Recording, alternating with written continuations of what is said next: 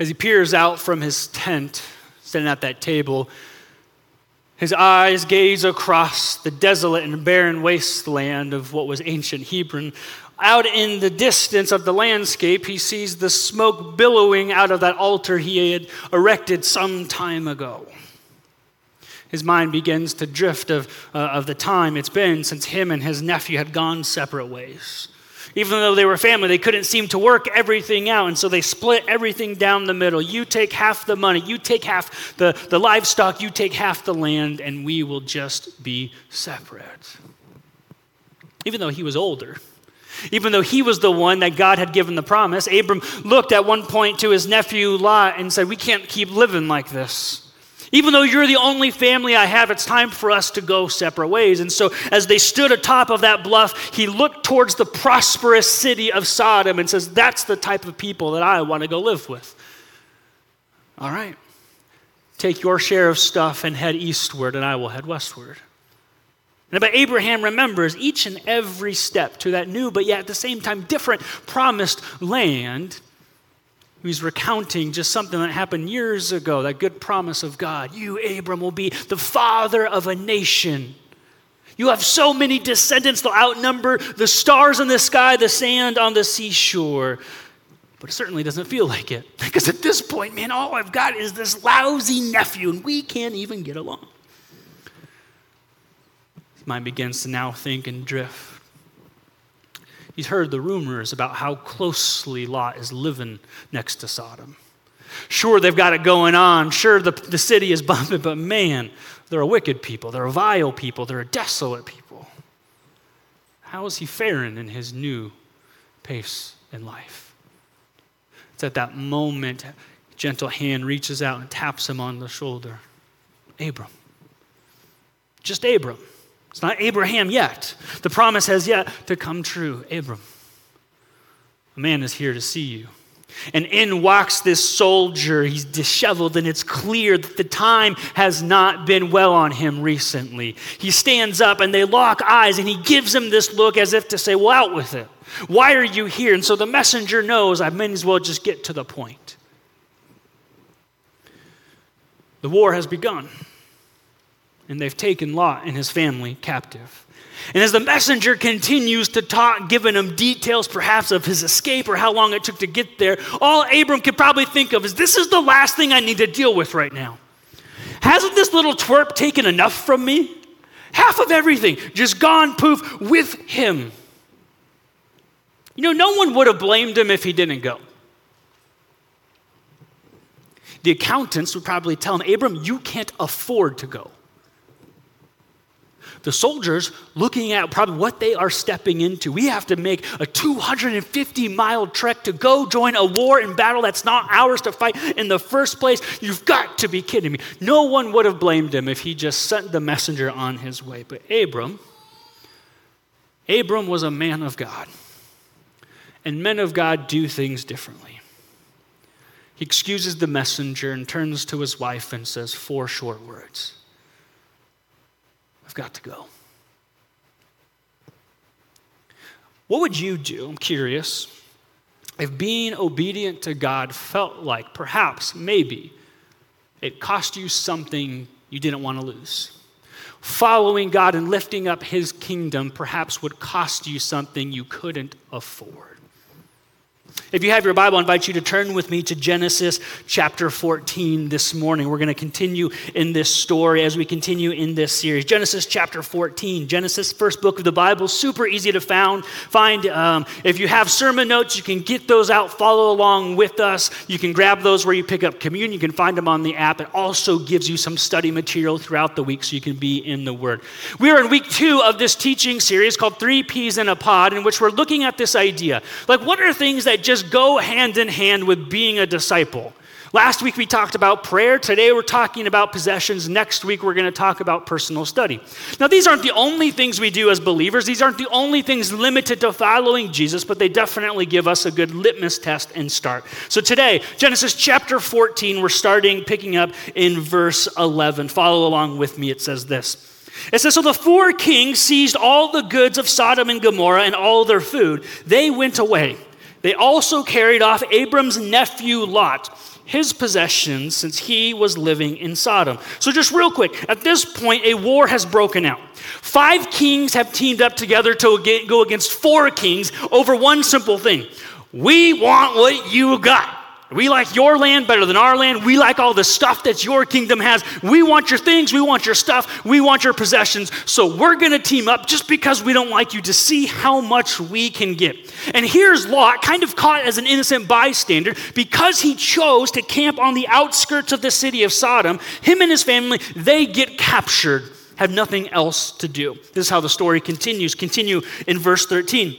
It says, So a man escaped and came and reported this to Abram the Hebrew. Now, Abram was living near the great trees of Mamre, the Amorite, a brother of Eshcol and Aner, all of whom were allied with Abram. When Abram heard that his relative had been taken captive, he called out the 318 trained men born of his household and went in pursuit as far as Dan. During the night, Abram divided his men to attack them, and he routed them, pursuing them as far as Hobah, north of Damascus. He recovered all of the goods and brought back his relative Lot and his possessions, together with the women and the other people. All right, so here's what's kind of going down. Abram's at home, he's sitting pretty, he's minding his own business. This messenger comes and says, Yo, Abram, they got your family. And so he kind of begins to freak out. He's like, okay, well, we got to do something. So he rallies his biker gang. He's like, all right, who's the coolest, meanest, baddest guys? All right, you, you, you, you, you. 318 of them. He's like, all right, boys, let's saddle up. They hop on their bikes, run, run, rev them up, and water their camels, get ready to go. You know what I'm saying? Okay. And so then they start going. And I just imagine the trek 250 miles is going to take a quite a long time. And so they're on there, you know, they're gotten all along the way, and he's leading the charge, and someone comes up, yo, Abram, hey, like this is like a sure thing, right? Nope, five kings, four kings, and we're going into the middle of it.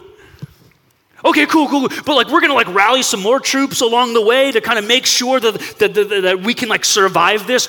Nope. But we got darkness. So, so Abram, hold on one sec. You're, you're marching us into a battle. You didn't start it, you're not involved. You got this nephew who's been kind of a little punk treated you poorly, took half your stuff, half your land.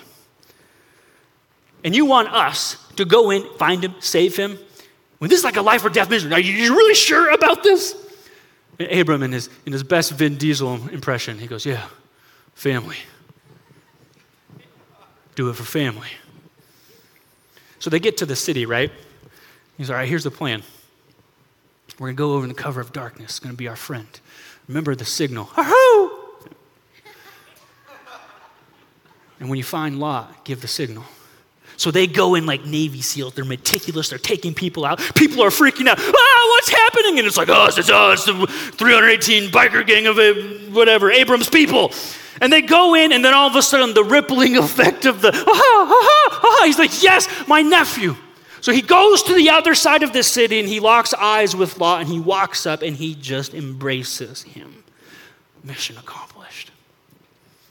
At this point, you're probably like, this is a cool story, but what in the world does it have to do with possessions in the first place? I'm glad you asked. Let me show you.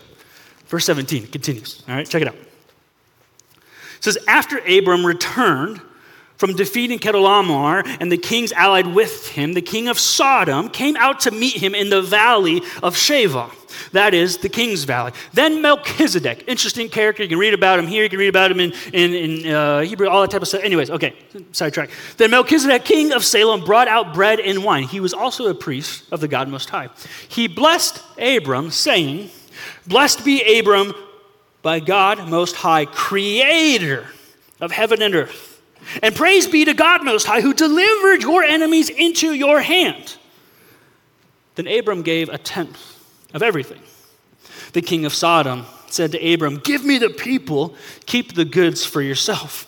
But Abram said to the king of Sodom, With raised hand I have sworn an oath to the Lord, God Most High, creator of heaven and earth, that I will accept nothing belonging to you, not even a thread or a strap of sandal, so that you will never be able to say, oh, I made Abraham rich. I will accept nothing but what my men have eaten, and the share that belongs to the men who went with me of Aner, Eshcol, Mamre. Let them have their share. Let me remind you at this point, Abram didn't have to go. He didn't have to go into battle. He didn't have to march in. He didn't have to leave what he decided, which was nothing. But Abram knew that as a man of God, that as the leader of the people of God, we do things differently than the rest of the world. Three things that I want to pull on on this this morning. Number one is that the people of God live sacrificially out of obedience to God. Go save Lot. It was his choice. He was the one who couldn't get along with me. I was graciously letting him live in my house with my land as a part of my people. His bed, his choice, he gets to sleep in it. I don't care that he chose to go, go sit so closely to the Sodomites. Man, that was his choice. He needs to deal with it. But Abram knew that the heart of God is one of love. The heart of God values grace, mercy, compassion. Sure, there's definitely righteousness and holiness and justice and wrath, but it's all under this, this idea of love. See, all throughout Scripture, the people have, of God have always been commanded to live sacrificially, not for the benefit of themselves, but for the benefit of others. Let me give you an example. If you were to turn to the book of Leviticus, do some light reading in Leviticus. Most people think, oh, this is just like a book of rules and laws, blah, blah, blah. and I'll tell you, sure, but it is gorgeous, it is beautiful because it's God's way of saying, you want to live with me? Let me show you how every decision, every day, you can invite me into your life. In Leviticus chapter 19 is what's called the gleaning laws. And there was a rule that God put into motion to say, when you harvest, you are required to leave the edges and the corners of your field for one purpose only so that those who do not have can come and eat, can come and have their full. And what that typically was for, the women who are widowed. The outcasts of society, the people who had a physical ailment who could not feed themselves, God instituted a law to say, Your job is to give up some of what you have so that others may be taken care of. It requires sacrifice to live in the kingdom of God God's way. Our main verse for uh, the text for this passage, it's rooted in Matthew chapter 20, verses 26 and 28. If you didn't grab one of our scripture memory cards, you can do that on the way out, but it says this. It says, So not so with you, this is Jesus speaking. Instead, whoever wants to become great among you must be your Lord. Sorry, no. Must be your boss. Wait, that's not it. Must be the richest. Oh, sorry. Must be your servant. And whoever wants to be first, be your slave. Just as the Son of Man did not come to be served, but to serve, and to give his life ransom for many. Philippians chapter 2, Jesus did not consider equality with God something to be held on, but he humbly gave of his life so that we could experience the newness of his love and his grace and his gospel message. Jesus never hid away from the fact of saying, You want to be my disciple? Are you sure? Let me tell you what it's going to take. Whoever wants to find their life in me must lose it first. Whoever wants to be my disciple must deny themselves pick up their cross daily and come after me. Jesus never hid away from the fact if you want to be in my kingdom and you want to do it well, you're going to have to live differently than the rest of the world. You're going to have to make sacrifices that everyone else perhaps might think a little bit crazy or a little bit far fetched. Sacrifice is foundational to the kingdom of God and living God's way. And Abram knew this. 318. All right, boys, let's go, let's go, let's go. I probably can't spare 318 men, but in this, God will receive this victory. Like, think about what it might have cost Abraham if this went south. Not only was there 318 men that he probably couldn't afford to lose, not to mention all of, of the, the food and the resources to keep them fed on the journey on the way up, the journey on their way back.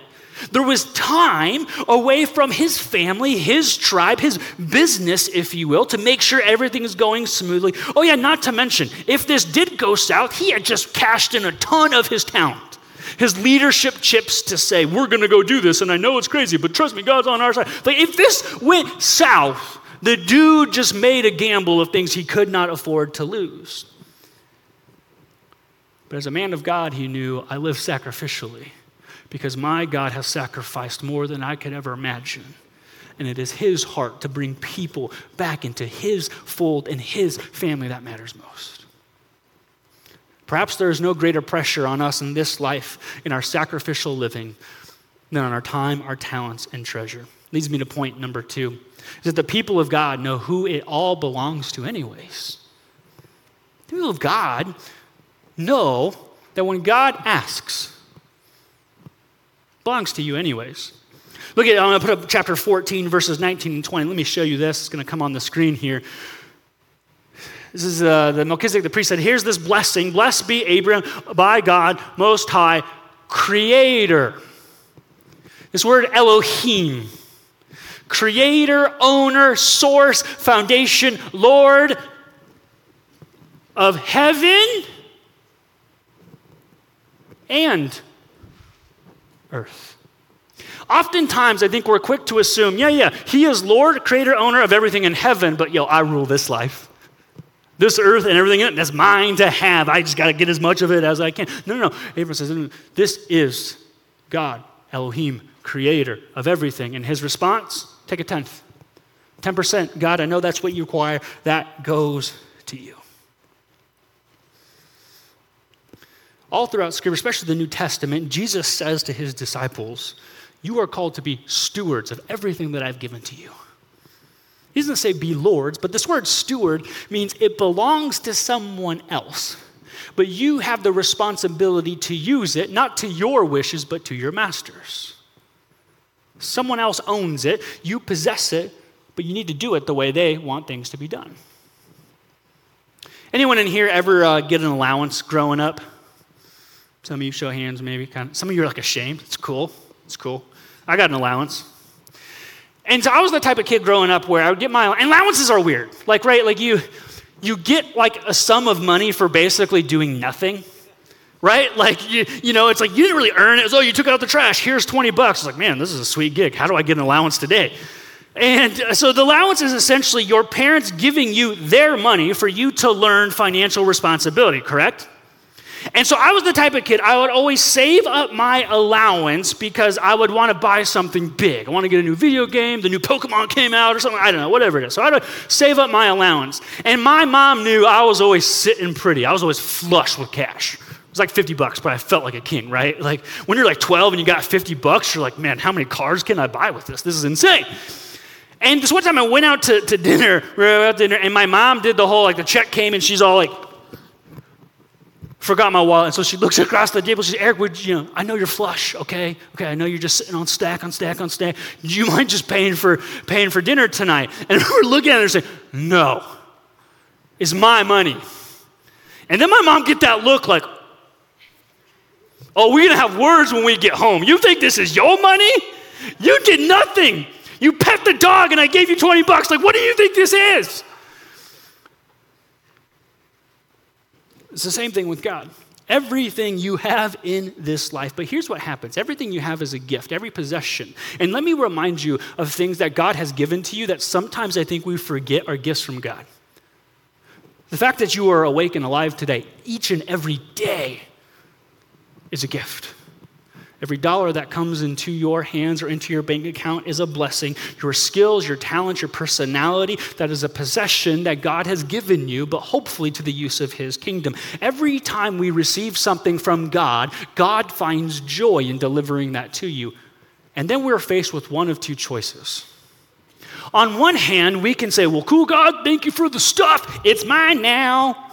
I'm going to do with it what I want. I'm going to spend my money my way. I'm going to do things, everything. That's choice one. Pretend like the gift is now yours. Or, on the other hand, you can say, God, you've been generous to me. I'm going to live open handed with that. And hopefully, I can experience just a sliver of the joy you got when you gave it to me by being generous with that. One or two choices with everything we've been given to God. It all belongs to God, anyways. That time you have, that job you work, the home you live in, the skills you've acquired, the paycheck that shows up, it's all on loan from the Father, from Elohim, from Yahweh Himself. Just because we possess it doesn't mean we own it. Point number three is this, though, that the people of God are rich in God. And I want to add in, they might be rich by the world's standards, or maybe not, but people of God have always said, I am wealthy in the cross of Christ. I am finding my richness in the grace of Jesus. It's funny, right? Abram, they, they, they win. There's the thing with Melchizedek, and then the king of Sodom comes up and he like gives Abram this like Godfather offer, right? He's like, hey, Abram, Abram, come here, let me make you a deal. Hey, you take all of the stuff. You can have the gabagool if you want. And what? I just imagine him doing this. You can take all this, all the stuff, take all the land. Just leave me the people. What do you say? You want to make a deal? He says, No. Keep your stuff, keep your wealth. Two chapters earlier, you go to Genesis chapter 12. God comes to Abram, gives him a promise. You will be the, the, the father of my people. And he doesn't say, oh, by the way, I'm going to make you rich because you're going to have storehouses filled with gold. You're going to be like Scrooge McDuck from DuckTales when he dives in and he's like swimming around and all of his. He's like, no, no, no. You're going to have so much livestock and cattle, you won't be able to brand them fast enough. No, no, no. I'll make you the father of many nations. My people. Your richness will be found in my promise that will deliver the people of God into an eternal relationship with me. You want it or not? See, the king of Sodom, like our world today, will try and convince you to be rich their way. You want more stuff? You want more things? You want more possessions? But Abram says, No, no, no, I'm going to be rich God's way. Not your way, not my way. I'm going to be rich God's way. Now, the American, dare I say, the, the worldly approach to wealth is build up your wealth for your kingdom, for King and Queen Bee, I, and we see all that we can get. That's what we're after wealth in the kingdom of God says everything you receive is a gift, and now you are called to be sacrificial, to be generous, to build up the kingdom of God, and to take care of others.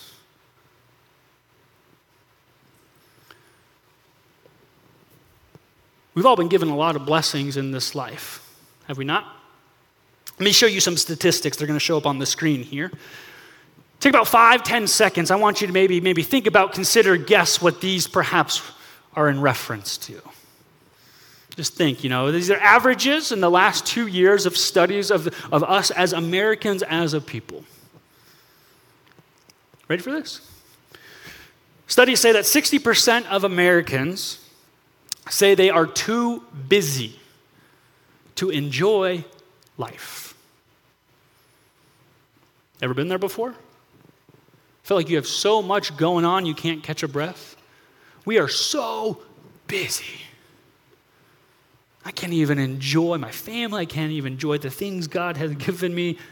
We are so busy, we can't even enjoy life.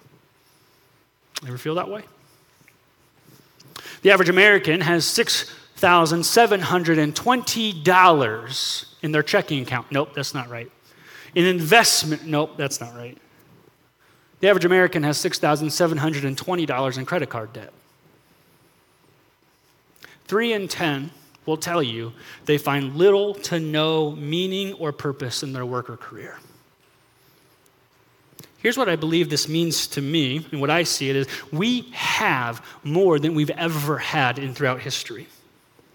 We work more than we've ever worked. We are doing more. We have more opportunity to be on the go than ever before. And yet, we find ourselves even more discontent. Friends, I think what this tells me is that we don't have a wealth problem. We don't have a possession problem. We have a consumption problem. Because we've bought into the lie that all you need is a little bit more to be happy, right? So a little bit more, if you just had a little bit more money, right, things would be okay. If you could just find a little bit more time in your schedule, then you could really get some stuff done. If you could just get one more project done, then you would really be someone in this life. King of Sodom, like our world, will say, Do you want to be rich our way? Just get more. Get more, a little bit more, a little bit more, a little bit more. But Abram knew what the kingdom of God represents is no, no, I live differently. I live sacrificially, I live generously. And when we speak about generosity here, we don't talk about it in just your money or your finances, we talk about your time and talents as well. Now, sure, I'll shoot you straight that the Bible calls us to be generous back to God and His church. 10% that's God belongs to Him is called a tithe. And that 10% keeps the lights on, pays for staff, allows us to do ministry, allows us to fund uh, missionaries and, and other partners that take the gospel locally. It's, it's I mean, your tithe to this church gets put to really, really good use to help further the kingdom of God. But I'm also going to say something that probably a lot of pastors might shy away from. Because I just want to kind of want you to be generous just as a person, as a disciple of Jesus. And that is, you have time and talents that could and probably should be used outside these church walls to make a difference in your community, to make a difference in your workplace, to make a difference in the world around you. Like, just, just play, play, play, play ball with me here for a little bit. Like, what if? You're all busy, I understand. But what if there was someone that you worked with that you knew was going through something? Maybe they're going through a divorce. Maybe life's really hit them hard. Maybe a spouse or somebody close to them is walking through cancer. I don't know. What if you just said, hey, can we meet just 30 minutes a week? I just want to care for you. I know you don't have a lot of time. I don't have a lot of time, but I'm going to carve out 30 minutes and give it to you. I just want you to know that somebody cares about you, somebody loves you, somebody's thinking about you. How can I pray for you? What if you have someone like, like in, on your street, neighborhood, close by, and the recent season's been tough on you, but you know it's been tougher on them? Hey, I'm going grocery shopping tomorrow. I wanted to know if you wanted to come along with me. Let's spend some time together. And what if you just took them along with you? Because perhaps maybe they're lonely, maybe they don't have a whole lot of friends. It gives them something to, to check off and get done. But when you get to the checkout line, even though you might not be able to afford it, you know they can't, and you pay for their grocery bill just to say, hey, I just want you to know we care about you. Like, what would it look like to be the kinds of people where we are generous to our world and community, just in the same way that God said, glean? Leave the outskirts, leave the corners to care for other people. What would it look like to embrace this idea of sacrificial living, not just for the church, but for the world around you? How much might that change the taste of Christianity in people's mouths if we actually live this out without regard? But I get it. We all have those, those what I call kitchen table conversations. You get to the end of the year, tax season, you look at everything, man, where'd all of our money go? The calendar for the month plops down, and you're flipping through everything. It's like, where did all of our time go? We didn't have time to hang out as a family or as friends. Man, where is every ounce of my day going? You ever have those feelings where you are working for your stuff more so than your stuff is working for you? Because every time we commit to something, we are committing probably some time, talent, and or treasure to go along with it. And the way of the kingdom gives us a simple solution to say if you don't want to feel like your stuff has a foothold in your life, be generous. Live sacrificially in a way where you don't feel like you can afford to lose it.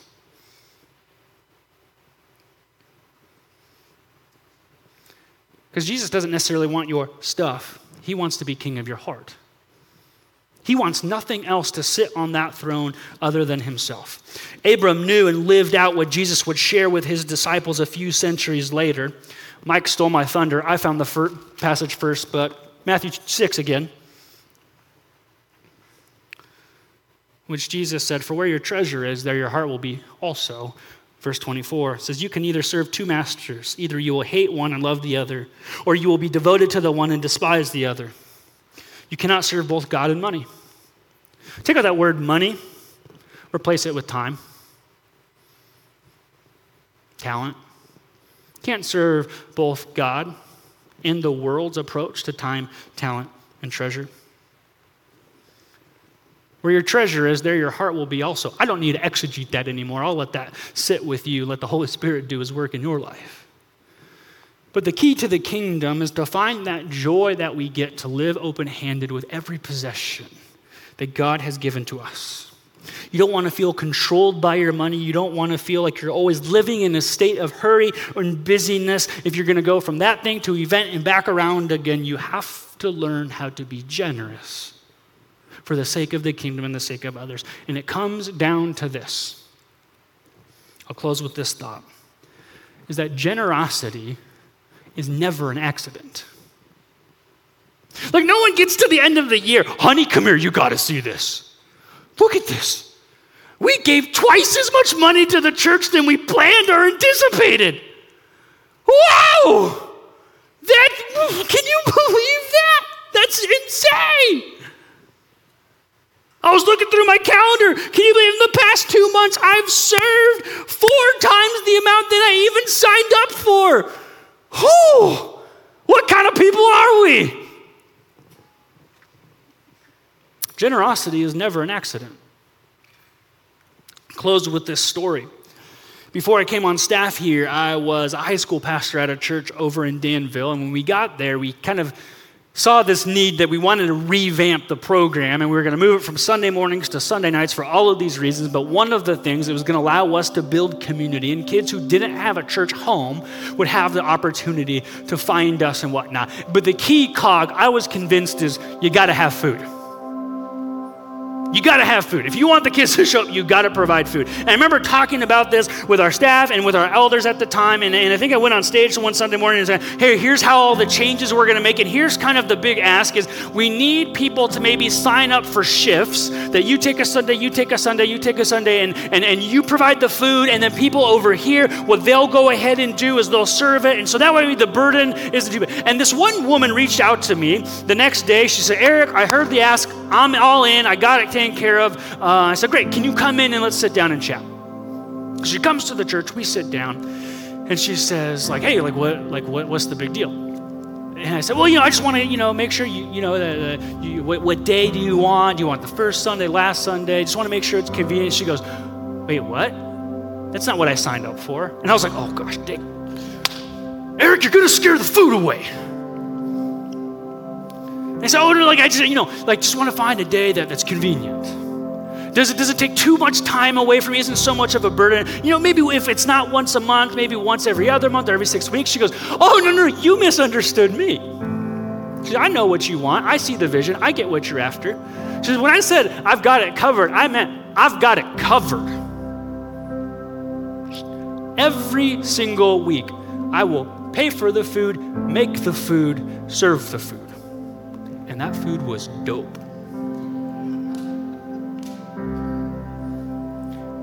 Every single week, this woman, out of her own time, this talent to serve people with the gift of hospitality, because she knew that it was going to build up others. She never asked for anything in return. We tried to pay her back. She said no for years. And that group grew and grew and grew. At one point, we had an event that had over 250 high schoolers there. She paid and served each and every one of them. Because she looked at me in one decision. She said, Eric, Sunday night is the time in which I have some time. This is a talent and gift of mine to make really, really yummy food, and it was fire. And I believe God wants me to do this. Years. There was a need, time, talent, treasure. So, what about you? What if being obedient to God was going to maybe cost you something you couldn't feel like you could afford to lose? Would you still take that step in faithfulness? You ever wonder what it looks like to give to this church? We'd love to talk with you. You can find the give and respond boxes across the room. If you want to do cash check, you can give on the app. It's safe, secure, all that good stuff. But more importantly, I want to pressure you, not maybe towards that, but I want to pressure you to say, who in your life could you be generous for and live sacrificially for to show them God's love? Who in your life might you have an opportunity before you if you just took a little bit of time? if you took a little bit of that talent of yours, perhaps just a small amount of your treasure to show them I am serving, I am giving you no strings attached because God has first given me everything I need. I believe His promise that His kingdom waits for me. What would it look like to be that type of church, to live out that type of generosity? Let's pray. We're going to continue to worship this morning. Heavenly Father, you are so good. We are here because you have given us new life. We did nothing to earn it, we did nothing to deserve it. In fact, sometimes we probably just make it worse. And your grace and love overcomes and overpowers all the more. God, thank you. Thank you for your son, Jesus. Lord, I pray this morning that if the Spirit is speaking to us, tugging on that time, that talent, that treasure in our life, that we would listen, that we would trust, that we would obey. Make us generous people, not for the sake of these walls, not for the sake of the name first, but for the sake of the name of you. Creator, Elohim, Yahweh, Lord of our lives. May we find what it means for us as individuals to be generous with our time, our talents, and certainly our treasure for your glory and your glory alone. Lord, as we continue to sing and worship this morning, may we do so knowing that we love you because you first loved us. And may we give because you've given us everything that we could ever think or imagine through the gift of your Son, Jesus. We love you, Lord. Make us obedient to your word and to you. It's your name that we pray.